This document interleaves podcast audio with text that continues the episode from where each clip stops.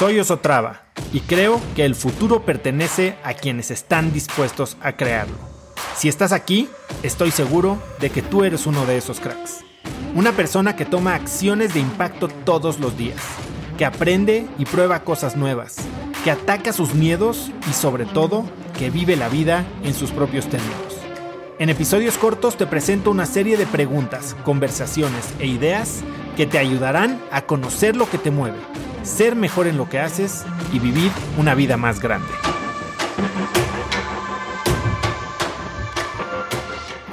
¿Qué piensa usted del echaleganismo? No sé si ha escuchado de ese término.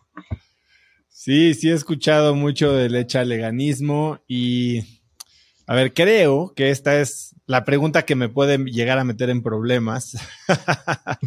Pero, a ver, creo que el echaleganismo puede ser tomado de dos formas y tal vez la gente me dices que tú todo dices que puedes verlo de dos formas, creo que todo se puede ver de dos o más. Por un lado, eh, podrías creer que decirte échale ganas significa eh, no darte herramientas, ¿no? Como eh, no reconocer cualquier problemática que pudieras tener, cualquier desventaja, ya sea social, cultural, racial, étnica. Y entonces como, como como si yo te dijera échale ganas, eso significaría que estoy siendo desconsiderado de la realidad tuya o de las limitantes que puedes tener. Échale ganas no es suficiente, ¿no? Eh, ciertamente no es suficiente, pero sí creo que es necesario. Ahora, hay que entender la diferencia entre necesario y suficiente. No todo lo necesario va a ser suficiente. Va a ser difícil que salgas de una mala situación sin echarle ganas. Prácticamente imposible. Todo requiere trabajo y es ahí donde yo creo que está la otra parte del echaleganismo. O sea, lo que sí creo que vale la pena. Creo que a todo mundo se le tiene que decir y todo mundo tenemos que entender que no nos vamos a librar de echarle ganas.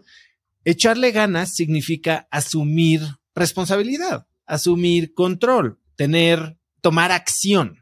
Si nosotros no tomamos acción y no le echamos ganas y entonces estamos simplemente recargados en nuestra desdicha, en todos nuestros pretextos que pueden ser reales.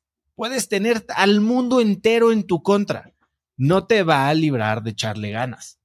Dicho esto, si le echas ganas, tal vez tampoco sea suficiente, ¿no? Entonces, Creo que hablar del echaleganismo como una solución para todo eh, me parece miope, me parece insuficiente y hasta podría parecer insultante. Pero también creo que la posición opuesta de decir, no me puedes decir que le eche ganas porque no puedo hacer nada al respecto, me parece de igual forma miope, incompleta y hasta derrotista. Yo creo que podemos asumir la responsabilidad por lo que está en nuestro control y en lo que está en nuestro control, sí, echarle todas las ganas del mundo y esperar a que sea suficiente o que tengamos ayuda de alguien, pero cuando dejemos de echarle ganas, entonces estamos tirando todo a la borda y dándonos por vencidos. Buen punto, tiene mucho sentido lo que, lo que usted dice, porque me ha tenido mucho en, en en duda o en, en, en un limbo de esto de, de échale ganas porque por lo que he leído y por lo que he visto que, que cuando los del élite, cuando dicen que tienes que echarle ganas y, y ahora sí las personas comunes, por respeto al como los del, ahora sí, um, common ground, eh, no, a veces no tienen los recursos suficientes como para para, uh, ¿cómo se llama? Escalar hacia donde uno quiere llegar. Y, y, y, a, veces sí, cuando, cuando he escuchado de los élite que dicen, oh, tienes que echarle ganas con eso, pues, y luego a veces hasta en vez de tomarlo como, como motivación o inspiración, la cual viene la siguiente pregunta, uno lo toma como, ¿cómo quieres que yo le eche ganas si, si, si yo, si tú no estás en mi posición, ni tampoco estoy en la de usted? No sé si, Sí. Entiendo, entiendo perfecto lo que dices y por eso creo que es, es difícil dar una respuesta.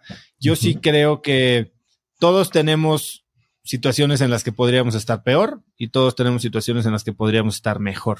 Eh, en cuál nos enfocamos creo que sí hace una gran diferencia y entendiendo que en la situación en la que estamos, si queremos mejorar, echarle ganas es necesario, tal vez no va a ser suficiente, pero definitivamente sin echarle ganas no va, no va a pasar nada bueno. Entonces es mejor echarle ganas a, a diferencia de no hacer nada al respecto. Es lo que estoy entendiendo. Es como yo opino. Yo creo que siempre vale la pena echarle ganas y después ver cómo acomodamos lo demás, ¿no? Eh, en términos de eh, discriminación, pues ciertamente el sistema tiene que cambiar. En términos de eh, diferenciación por género, la situación tiene que cambiar.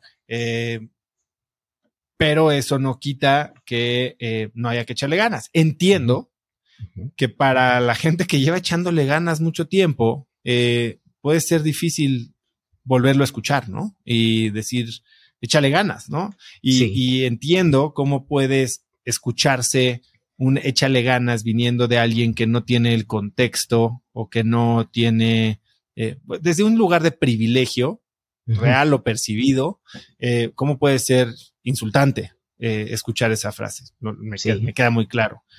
Por eso creo que igual y me meto en problemas con esta respuesta, pero sí a cualquier nivel hay que entender que nosotros sí tenemos algo que decir sobre nuestra situación. Eh, tal vez no va a ser suficiente como para que si hoy decido echarle ganas sea presidente de la República, pero definitivamente si no le echo ganas estoy seguro que no voy a llegar. Sí, eh, tiene, tiene un buen sentido, buen, buena aclaración lo que usted dice. Y, y la segunda pregunta, si todavía queda un poco de tiempo, ¿usted cree que hay una diferencia o hay similaridad entre motivación e, e inspiración? Porque para mí yo siento que la motivación es algo temporal y mientras que la inspiración es como, como tipo esperanza porque yo, lo, yo lo, he, lo he sentido y lo he visto que cuando la gente se siente motivada, a la semana o dos, ya, se les fue.